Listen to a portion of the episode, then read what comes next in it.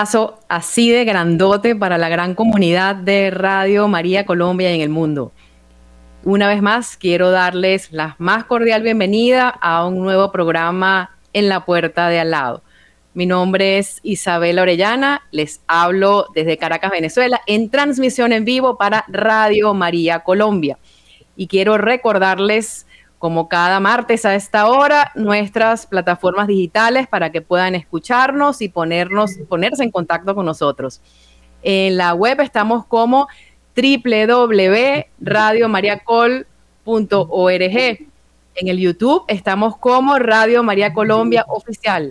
También nos encontramos en Facebook Facebook como Radio María Colombia y pueden también escuchar este y todos los programas descargando la aplicación de Radio María en sus dispositivos móviles. Les quiero compartir unas algunas líneas que tenemos disponibles para ustedes en caso de que quieran comunicarse con nosotros y hacer alguna pregunta. En este momento quiero pedirle a nuestro invitado, ya lo vamos a presentar, que por favor apague el micrófono para no tener interferencia y una vez que le cedamos el paso, pues bueno, lo volvemos a encender. Tenemos estas líneas telefónicas abiertas para ustedes, 601 746 0091. 319-7650646 y también una línea gratuita disponible a nivel nacional 018 000 18 0169, extensión 1. Les recuerdo además que estamos bajo la dirección del padre Germán Acosta. En la cabina nos acompaña Luis Fernando López y en el control audiovisual nos acompaña Camilo Ricaurte. Muchísimas gracias entonces a este gran equipo por hacer posible esta y todas las transmisiones. Bueno, hoy tenemos a un invitado muy especial. Se trata del padre Arling Moreno Llores y él nos acompaña desde el santuario Basílica Menor Nuestra Señora de Guadalupe, ubicada en Carrizal, el estado, en el estado Falcón, en Venezuela, y nos va a conversar sobre esa presencia de María en el mundo, pero en especial sobre un hallazgo muy, muy particular, lleno de historia, eh, se trata de un lienzo que llegó a costas venezolanas. No les sigo contando más. Vamos a cederle la palabra al padre. Bienvenido, padre. Un fuerte abrazo. Aquí estamos al aire. Encendemos micrófono. Muy bien. Saludos y bendiciones para todos. Que Dios me los acompañe siempre, me les bendiga y me les ayude en el camino. Un saludo a los que están en los controles de Radio María Colombia y también a todos los que están en sintonía. Que Dios me los acompañe, les libre de todo mal, de todo peligro y les ayude siempre en su vida. Invocamos la presencia del Espíritu Santo. Así porque es. Sin la presencia del Espíritu Santo, pues entonces pudiéramos decir que son palabras humanas lo que vamos nosotros a decir.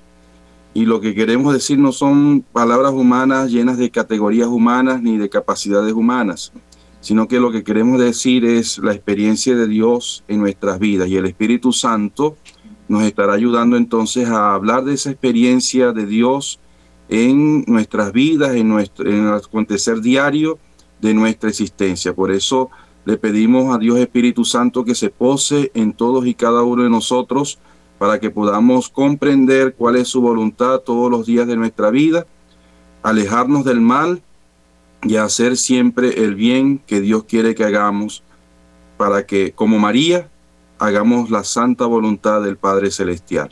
Amén. Amén, Padre, que así sea. Muchísimas gracias. Y, eso es muy importante al momento de llevar a término todas estas iniciativas, ponernos en la presencia de Dios y pedirle al Espíritu Santo que nos llene de su gracia, de su amor, para que todo lo que se diga sea para mayor gloria de Dios porque de eso se trata este, este, este servicio, pues de, invitar, de animar, y quién mejor que María para enseñarnos a cada uno de nosotros los bautizados a, a misionar. María, Padre, es la misionera por excelencia. Permítame brevemente hacer una introducción, porque mientras trataba de encauzar las palabras y las preguntas que le, que le voy a hacer a usted, me imaginaba también a las primeras comunidades cristianas en, aquel momento en donde San Pablo pues también enfrentó dificultades, habían divisiones, habían dudas, pues bueno, yo siento que eso también lo estamos viviendo hoy y María viene a renovar, a transformar ese mensaje de salvación. María nos lleva a Cristo y también es muy interesante ver la alianza que hay con Colombia como países hermanos. ¿Por qué? Recordemos cuál es la, quién es la patrona de Colombia y qué sucedió allí, la Virgen de Chiquinquirá. Y hubo un proceso de restauración en un lienzo y Dios nos llama también a través de María y esos mensajes que María nos da, vestida de muchas formas, adecuándose a nosotros, a nuestros pueblos, a nuestra idiosincrasia, nos llama a transformarnos. Y recordemos el mensaje que nos ha dejado también la patrona de Venezuela, la Virgen de Coromoto, un mensaje que nos anima a renovarnos en el bautismo. Y eso también ha sucedido entonces allí, en ese hallazgo que ocurrió en la vela de coro, en Falcón. Y eso también nos hace ver la universalidad de ese mensaje de María. Así que, bueno, sin más preámbulos, Padre, cuéntenos un poquito de manera introductoria ese mensaje. Yo he pasado algunas imágenes al equipo de producción para ver si allá en Colombia para ver si es posible en el curso de esta transmisión ir eh, colocando algunas de esas imágenes para que nos adecuemos. El Padre nos acompaña desde un santuario mariano que está en Venezuela. Adelante, Padre. Sí, bueno, es importante saber que la presencia de la Santísima Virgen María está con nosotros desde los inicios de la iglesia. ¿ah? Eh, e incluso fue la que educó, crió y acompañó a Jesús en su vida. Entonces, eh, desde ese momento ella nos está acompañando porque también somos sus hijos, que nos acompaña, que nos bendice, que nos educa y que nos ayuda todos los días de nuestra existencia. Se cuenta pues que la Virgen acompañó, la Santísima Virgen María acompañó a todos los apóstoles. A los apóstoles los animó en los momentos de desesperación, en los momentos de persecución. Ella les animó a continuar adelante. Ella les animó a seguir haciendo la voluntad de Dios. Ella les animó a entregarse por completo en la evangelización. El Papa Juan Pablo II utilizaba una frase muy interesante que debemos nosotros tener en cuenta, sobre todo en Latinoamérica o en toda América. Ella, él decía que María es la estrella de la evangelización y por eso ella nos acompaña siempre en el anuncio ah, de la palabra de Dios a todas las personas. Ella es la primera mensajera, ella es la que lleva en su vientre la palabra de Dios y lo vemos en la visita a su prima Isabel ella llevó la presencia de Jesús a, este hogar que estaba agradecido con Dios por haberle dado un hijo en, los momentos, vamos a decir, de vejez. Y eh, Isabel y Zacarías y el mismo Juan en el vientre reconocieron la presencia de Jesús que portaba María. Así también María porta la presencia de Jesús constantemente en todos y cada uno de nosotros. Y indudablemente los cristianos que estamos sumergidos en la gracia de Dios no podemos hacer más sino como Isabel, como Zacarías y como Juan, reconocer la presencia de Dios en María Santísima nuestra Madre. Y eso es lo que nosotros entonces hemos de eh, estar siempre teniendo en cuenta en nuestro caminar. Vemos, eh, la, por ejemplo, la aparición, porque eh, estamos hablando de un acontecimiento guadalupano en el mundo entero. Y el acontecimiento guadalupano puede, puede, podemos ver dos acontecimientos, o vamos a hablar de dos acontecimientos. El primer acontecimiento ocurrió desde el 9 al 12 de diciembre de 1531 en México. A este acontecimiento guadalupano lo conocemos como la aparición.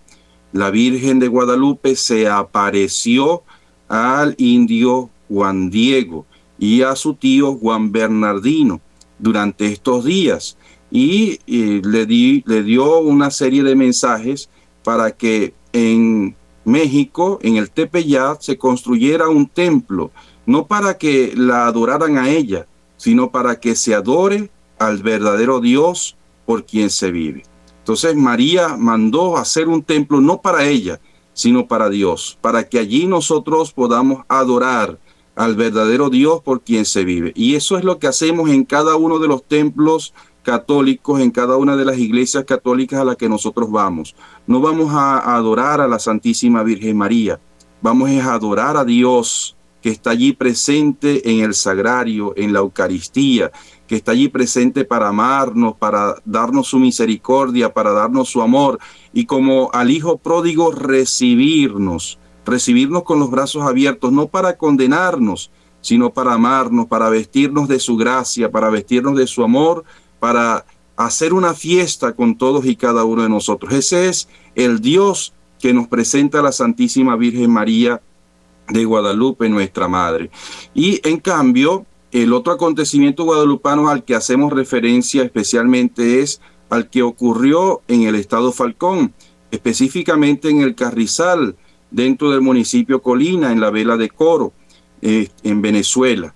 Este acontecimiento ocurrió el 27 de febrero de 1723, donde unos indígenas que vivían en el Carrizal fueron de pesca a la orilla de la playa en la costa y cuando llegaron a la orilla de la playa consiguieron un baúl y dentro del baúl venía, entre otras cosas, entre otros objetos, un sagrado lienzo de la Virgen de Guadalupe. Claro, ellos no sabían que era la Virgen de Guadalupe. Ellos vieron a una bella dama y quedaron cautivados, quedaron enamorados, quedaron admirados de tan hermosa dama que eh, estaba allí eh, plasmada en este sagrado lienzo que ellos habían encontrado a la orilla de la playa. Por eso ellos tomaron el baúl y se fueron al lugar del asentamiento, que es hoy conocido como el Valle del Carrizal de Nuestra Señora de Guadalupe, a cinco kilómetros de la orilla de la playa. Conseguimos entonces este hermoso valle donde los indígenas al llegar mostraron eh, el tesoro que habían encontrado a la orilla de la playa todos los que estaban asentados en ese lugar, indios venidos de la isla de Aruba y de Curazao, que estaban allí asentados y que ya vivían en este lugar llamado el Carrizal. Y cuando todos los, los habitantes lograron ver el sagrado lienzo, pues al igual que los primeros que lo encontraron, quedaron admirados, se enamoraron de esta bella dama, de esta bella mujer que estaba plasmada en este sagrado lienzo que habían encontrado, que habían hallado. Por eso este acontecimiento en el, el Valle del Carrizal, en el estado Falcón, en Venezuela, no lo podemos llamar aparición porque la Virgen no se apareció como se apareció en México. A este acontecimiento le llamamos el hallazgo. Así es conocido el acontecimiento guadalupano en el estado Falcón.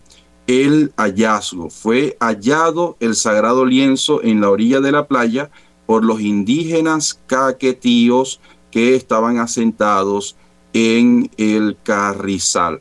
Y ellos lograron eh, ver eh, en la imagen de la Virgen de eh, Guadalupe, lograron ver a una mujer que les daba confianza, una mujer que les daba esperanza. Pero sobre todo la Virgen se convierte en la primera evangelizadora de estos pueblos, de los pueblos de América.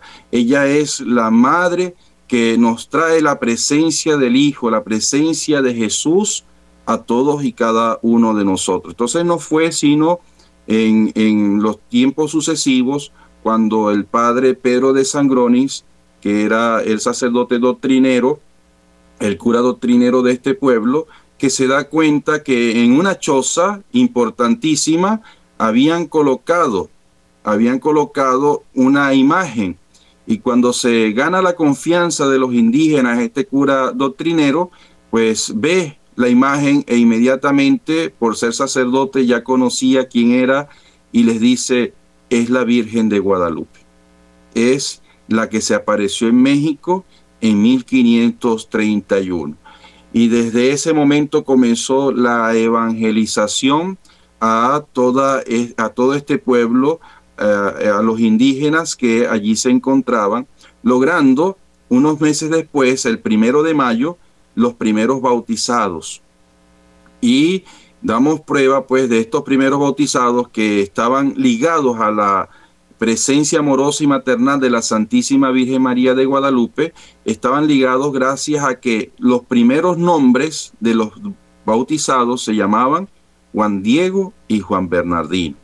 No podemos más sino entender que ya la presencia de la Virgen de Guadalupe estaba enraizada en el corazón del pueblo falconiano, estaba enraizada en el corazón de el Carrizal y de todo el pueblo venezolano.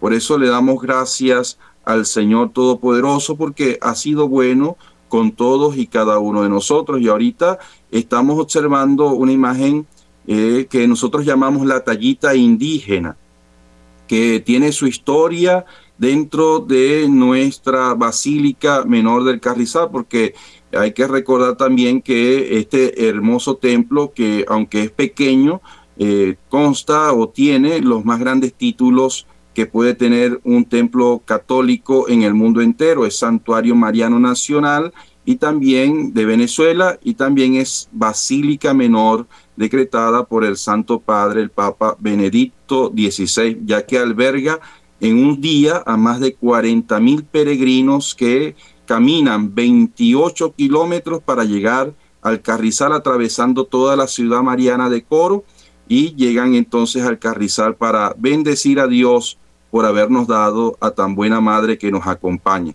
Esta, esta imagen de la tallita indígena nos cuentan los pobladores de que pudieran haber dos versiones de su presencia, pero ya para 1737 ya esta imagen eh, estaba para pública veneración en la ermita del Carrizal.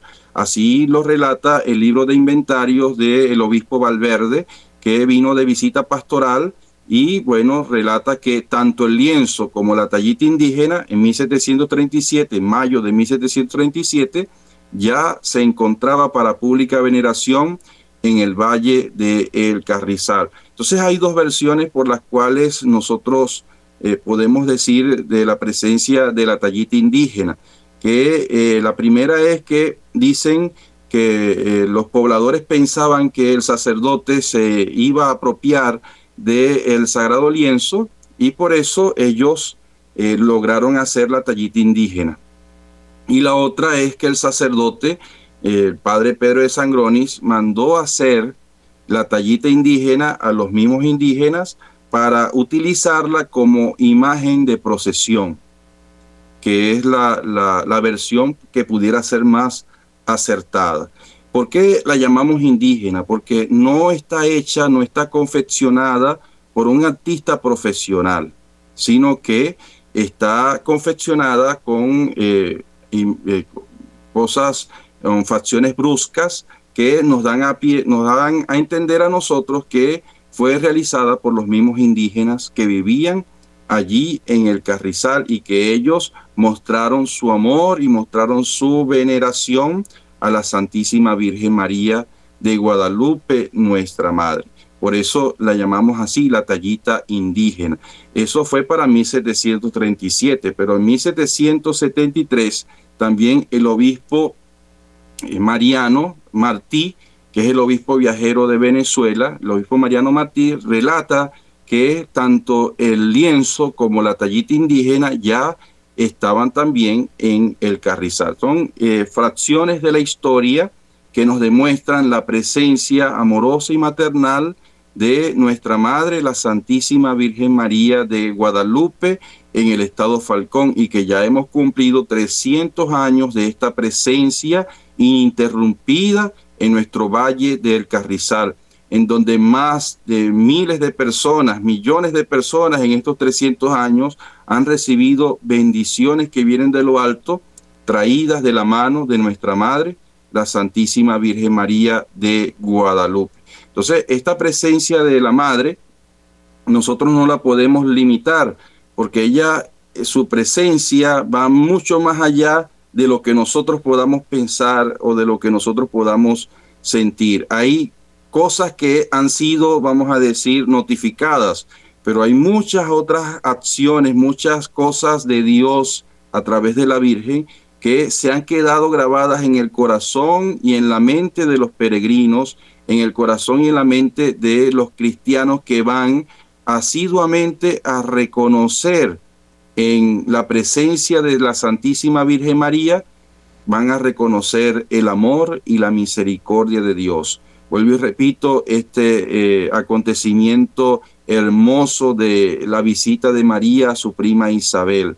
Mm, Isabel y Zacarías y el mismo Juan, repito, en el vientre reconocieron la presencia de Dios en la madre. ¿Y quiénes somos nosotros para no reconocerla? Esto es muy interesante, padre, porque usted acaba de contarnos todo un referencial histórico, pero al final de todo ese referencial usted lo actualizó y lo llevó a contexto. Y hacia eso vamos. Nos habló entonces de que ese mensaje que nos deja María a través de sus diferentes advocaciones, pues nos llena de confianza y nos llena de esperanza. María es misionera por excelencia. ¿De qué manera nosotros podemos actualizar y llevar a contexto este mensaje? Cuando comenzamos nosotros a conversar, Padre, yo le hablé y evoqué las primeras comunidades cristianas y me, vino a la mente, no sé por qué razón, pues estos programas, cada vez que uno va a salir al aire junto a ustedes, pues uno reza mucho, uno deja que el Espíritu Santo pues también eh, se haga partícipe, porque Él es el protagonista. Y entonces me acordaba de todas esas dificultades que San Pablo enfrentó y él se dirigía a esas comunidades confundidas, divididas, a través de cartas. Y eso lo tenemos allí, eso es palabra de Dios viva. Yo siento que en este momento estamos viviendo tiempos también de confusión, de división, y tenemos que hacer, tenemos que invocar a María y, y tenerla muy cerca y verla como mujer, como mujer que también pasó por este mundo y que padeció, que se alegró, una mujer pues elegida, elegida por Dios para materializar ese plan de salvación que es el plan que, para el que estamos llamados cada uno de nosotros, ¿no? Entonces a veces siento con muchas ganas de ocuparme que se generan pues diferentes grupos, tal cual como ocurrió en las comunidades cuando San Pablo tuvo que evangelizar. Eh, bueno, esta advocación y la otra advocación, y el mensaje de María es universal, es un solo mensaje, ella nos lleva a Cristo. Y ella se adecua a nosotros según el tiempo, según el contexto. Y ver la universalidad de ese mensaje, como la Guadalupe viajó hasta acá, pues también nos lleva a nosotros a una profunda reflexión. Es María, es María vestida de diferentes ropajes para decirnos, aquí estoy, no estoy yo aquí que soy tu madre. Entonces llama la atención esta renovación, porque tenemos que entender que no es un mensaje que está ya escrito en un libro lejano y que no podemos ver a María como una persona pues también lejana. No, ella convive con nosotros. ¿De qué manera, Padre, nosotros podemos actualizar en nosotros este mensaje? Porque usted dijo que hay muchas cosas que se quedan grabadas en los corazones. Cada vez que nosotros pues eh, invocamos a María y usted contó estas personas que visitan el santuario pues se, se van con ese regalo en el corazón. ¿De qué manera entonces podemos avivar esa llama y actualizar ese mensaje en este momento en pleno siglo XXI. ¿Quiénes serían los indios entonces del siglo XXI, padre? Cuando, cuando yo estudiaba, me llamó poderosamente la atención una pregunta que le hicimos al profesor de Mariología en ese momento. Y le preguntábamos, ¿cómo sabemos nosotros que la Virgen está presente? Y recuerdo pues que la respuesta fue que eh, fue muy sencilla pero que quedó grabada en lo más profundo de mi corazón cuando dijo, María está presente cuando un corazón, el corazón de un cristiano la invoca. Allí está presente la Santísima Virgen María. Cuando el corazón de un cristiano la invoca para hacer eh, obras prodigiosas, como dice el Magnífico, ¿ah? que el poderoso ha hecho obras grandes en mí y ella se convierte entonces en esa obra prodigiosa de Dios para la salvación del género humano. Entonces, eh, yo recuerdo esto muy, muy, muy desde lo más profundo de mi corazón porque realmente ella se hace presente, se hace presente para eh, mostrarnos, mostrarnos su amor y mostrarnos su bendición. Ahora, eh, ella nos acompaña con la oración. Su manera de acompañarnos es con la oración. Acuérdate de lo que decimos en el credo también, la comunión de los santos. Hay una comunión intrínseca, espiritual, eh, verdaderamente maravillosa entre la iglesia celestial y la iglesia terrestre. Y nosotros nos acercamos a la iglesia celestial a través de la oración, pero también la iglesia celestial se acerca a nosotros a través de la oración y estamos unidos íntimamente a través de la oración, especialmente en la Eucaristía. Cuando estamos celebrando la Eucaristía es una celebración no solamente de la tierra, sino también del cielo. Por eso cuando vamos a, ya empieza eh, la consagración del pan y el vino, pues entonces el sacerdote invoca a los santos, a unirnos a los santos. Y por eso cantamos este hermoso himno, Santo, Santo, Santo es el Señor Dios del universo, porque nos unimos a los ángeles, nos unimos a los santos en una sola alabanza, en una sola bendición. Y por eso la Santísima Virgen María nos está acompañando es en la oración. Ella conoce, ella conoce, aunque nosotros vayamos a ella, ella conoce nuestros problemas, nuestras dificultades, ella conoce nuestros anhelos, ella conoce nuestras virtudes, ella conoce por todo lo que nosotros estamos pasando en la vida. Y les puedo decir como experiencia personal, en medio de tantos ataques que quizás eh, como sacerdote uno puede recibir, porque eh, el demonio actúa de esa forma y la gente, aunque muchas veces se llama católica, muchas veces se llama mariana, se llama guadalupana, pues entonces ataca al sacerdote producto de, del demonio, pues que quiere eh, hacer sucumbir a, los enviados del Señor, a los elegidos del Señor. Con esto no quiero decir que los sacerdotes seamos santos, ¿no?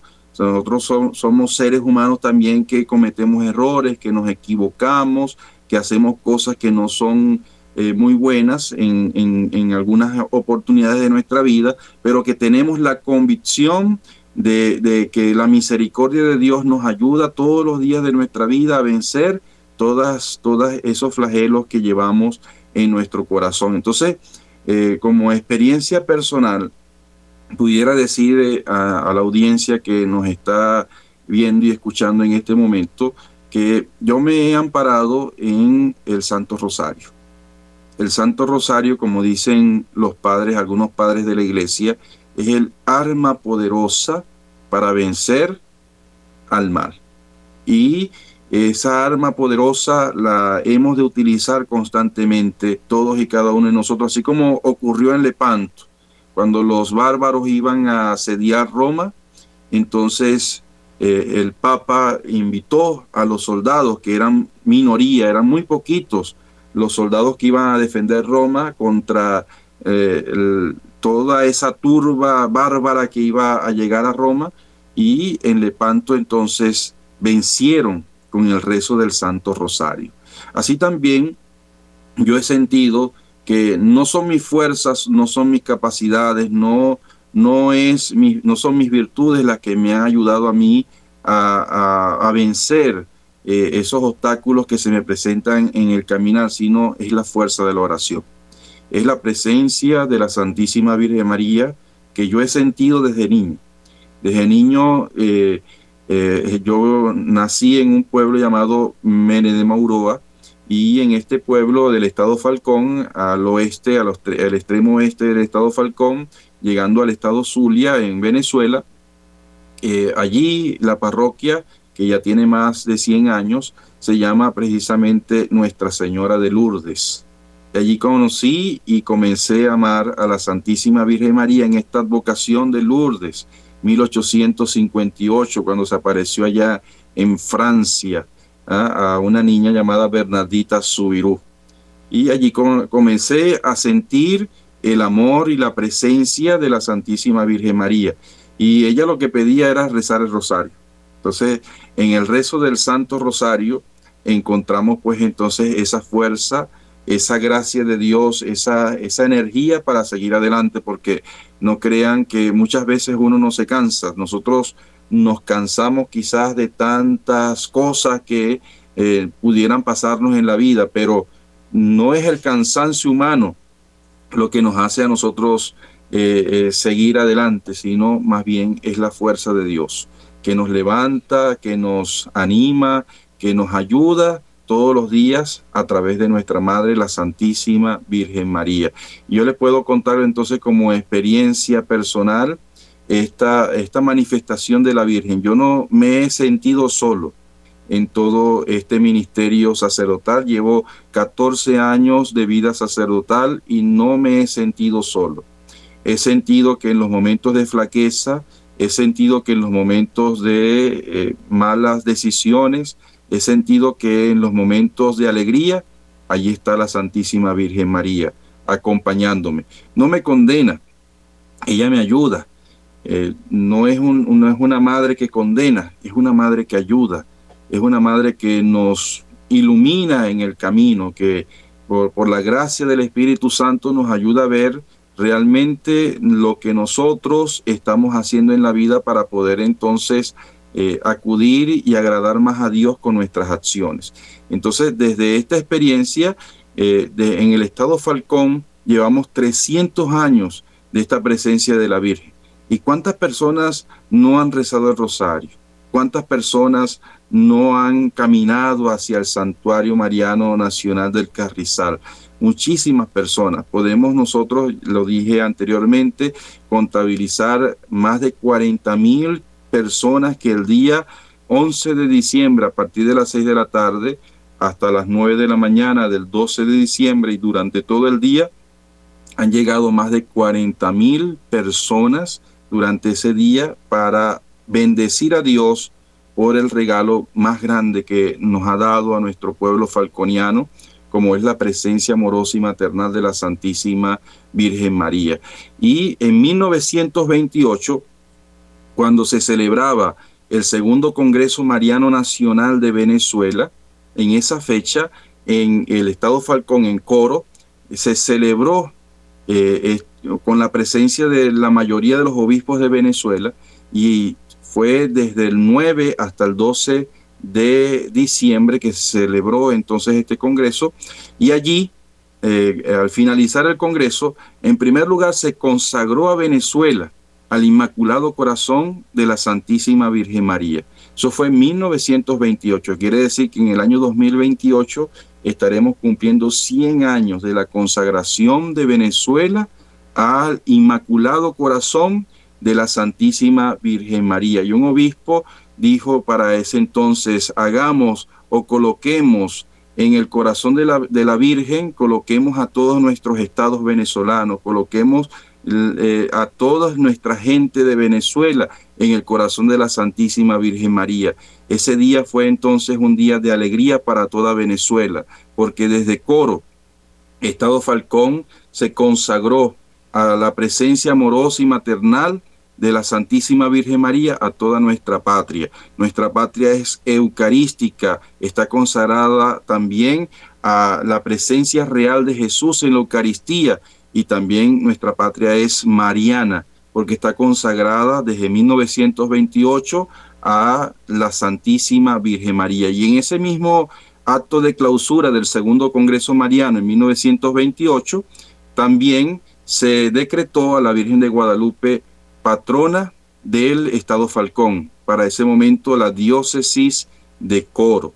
Fue, eh, ella eh, tomó las riendas de nuestra diócesis eh, primada de Venezuela, la diócesis de Coro, y por eso en 1928 fue decretada como patrona celestial de estas tierras falconianas. Y desde allí sigue bendiciéndonos a todos y cada uno de nosotros y nos ayuda durante los momentos más álgidos de nuestra vida. Y fíjate que por la falta de vocaciones, por la falta de sacerdotes, por la falta de religiosos que en algún tiempo eh, nuestra patria sufrió por, por la falta pues de, de, estos religiosos, de estos sacerdotes, pues el Carrizal quedó sin sacerdote. Y cuenta la historia que desde 1912 hasta 1984, el Carrizal, la ermita del Carrizal fue administrada por laicos, por personas eh, de, eh, particulares que eh, se formaron en justa, en una junta profestejos de la Virgen de Guadalupe, pero que ya no estaba bajo la administración de la diócesis, ya no estaba bajo la administración de la iglesia, sino que la administración la asumieron estos particulares, estas personas. Y sin embargo, aunque estaba bajo la administración de particulares, la devoción a la Virgen de Guadalupe no mermó.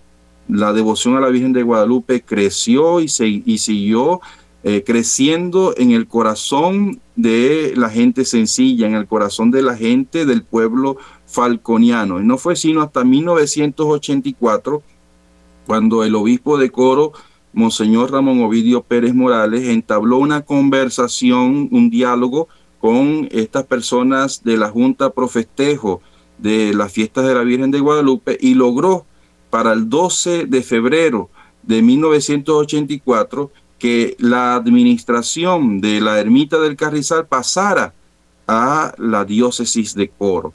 Desde ese momento entonces eh, la diócesis de Coro tomó las riendas pastorales del santuario del Carrizal y colocó, eh, como era lógico, al párroco más cercano, el párroco de la vela, a que pudieran entonces eh, administrar y seguir eh, pastoreando a este rebaño del Carrizal. El padre, padre permítame, permíteme un momentico, padre, creo que estamos teniendo una llamada en línea, ah, me están haciendo señas que no, vamos a esperar entonces. Bueno, es muy interesante todo esto que usted acaba de decir, padre, porque esto le da, insisto, el carácter universal al mensaje de María. Y así como en Venezuela, pues también tenemos a la patrona de Colombia que intercede por todas las personas en el mundo y nos llama a una restauración. Eso es lo importante. Ella está, la presencia de María está en cada uno de nosotros y en las familias también, Padre, porque no solamente los sacerdotes enfrentan eh, ataques, como usted lo llamó, tentaciones, pues también eso sucede, está sucediendo en los matrimonios y en las familias. Hay que perseverar porque María está asistiéndonos, acompañándonos, porque hay, hay, algo sacramental muy hermoso, pues el sacramento del matrimonio es algo eh, bellísimo y en este momento en donde hay tantas familias rotas, tantas familias divididas, es importante invocar la presencia de María, tal cual como usted lo ha dicho, pues María está presente cuando el corazón del cristiano la invoca, esa pregunta que usted hizo cuando estaba estudiando.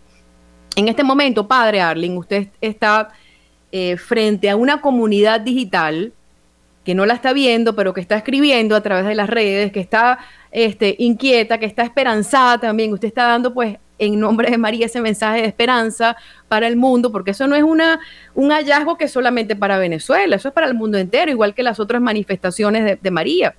Entonces, de una manera pues eh, natural, humana, ¿qué mensaje usted como sacerdote, lleno de fe, lleno de alegría, lleno de esperanza, ¿Qué mensaje le podría dar usted en este momento a todas esas personas que están allí pues pendientes del programa y, escuchando lo que usted está diciendo? Sí, me llamó poderosamente la atención porque iba a continuar hablando de la restauración, ¿ah? la restauración. Eh, durante todo este tiempo eh, de, que la Virgen estaba bajo la administración de particulares, eh, inmediatamente pasó a la diócesis, el templo se vino en ruinas, se cayeron las paredes, por, porque necesitaba entonces, era la presencia de la iglesia. Y en ese momento la iglesia restauró el templo. Y para la restauración del templo contamos con la bendición del Santo Padre, el Papa Juan Pablo II, que en 1992, por decreto pontificio, mandó coronar a la Santísima Virgen María de Guadalupe como celestial defensora del pueblo falconiano. Y esto es un hecho inédito porque eh, ya la Virgen de Guadalupe había sido coronada en México ¿ah? y el Papa Juan Pablo II concedió este privilegio a la diócesis de Coro de volver a coronar ¿ah? a la Santísima Virgen María de Guadalupe como celestial patrona de nuestro pueblo falconiano. Entonces, ¿Cómo nosotros podemos lograr una restauración? La restauración la podemos lograr es volviendo a nuestras raíces, volviendo a el sentir de nuestro pueblo, al sentir de nuestros antepasados. Yo le decía en las visitas de la Virgen a las comunidades, cómo las comunidades antes, los pueblos antes, peregrinaban, peregrinaban a los sitios de devoción y estas personas recibían bendiciones abundantes. Ahora la gente ha dejado de peregrinar, la gente se ha vuelto muy floja. La gente, los peregrinos, aunque se llaman católicos, pues no peregrinan a los lugares de devoción, no peregrinan hacia esos lugares donde han traído tanta bendición para nuestro pueblo. Antes los, los viejos, los agricultores, eh, por ejemplo, eh, no había lluvia, no, no, no, no llovía para que la siembra y las cosas de la naturaleza fluyeran y ellos inmediatamente hacían una misa y la, o un rosario y lo hacían con fe, lo hacían con devoción y Dios les respondía el Señor les respondía. Entonces necesitamos es esa restauración, es volver a nuestro antepasado, es volver a nuestros proyectos iniciales de la vida, es volver a las cosas sencillas. Muchas veces nos, nos atormentamos por lo complejo de la vida y no se nos olvida que en lo más sencillo está la felicidad, está la alegría, la familia se preocupa mucho por lo que es complejo. Las personas se preocupan mucho por todo aquello que está pululando en la sociedad. Y en esa preocupación se olvidan de lo más sencillo que tienen, de lo más simple que tienen, que es la familia, lo que tienen allí al lado. Entonces, estando preocupados por tantas cosas, estando preocupados por tantas realidades externas, se olvidan de lo interno, se olvidan de lo que está dentro.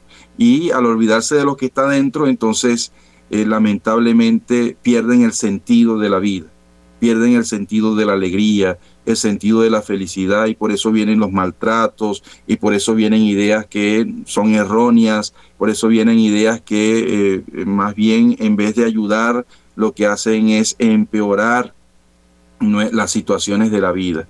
Entonces, eh, eh, necesitamos una restauración.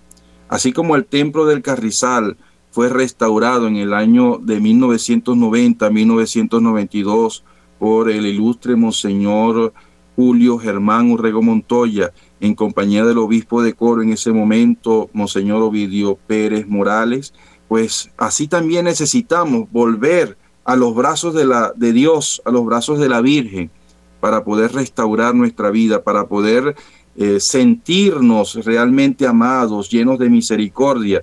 Hacía referencia hace un momento al Hijo pródigo que volvió a la casa del Padre. La Virgen, Dios nos está esperando a todos y cada uno de nosotros. Nunca es tarde para volver a Dios. Nunca es tarde. En cualquier momento de nuestra vida estamos llamados a volver a Dios. Me recuerda la, parábola de, aquel que salió a buscar a trabajadores para, su, para que trabajaran en su viña.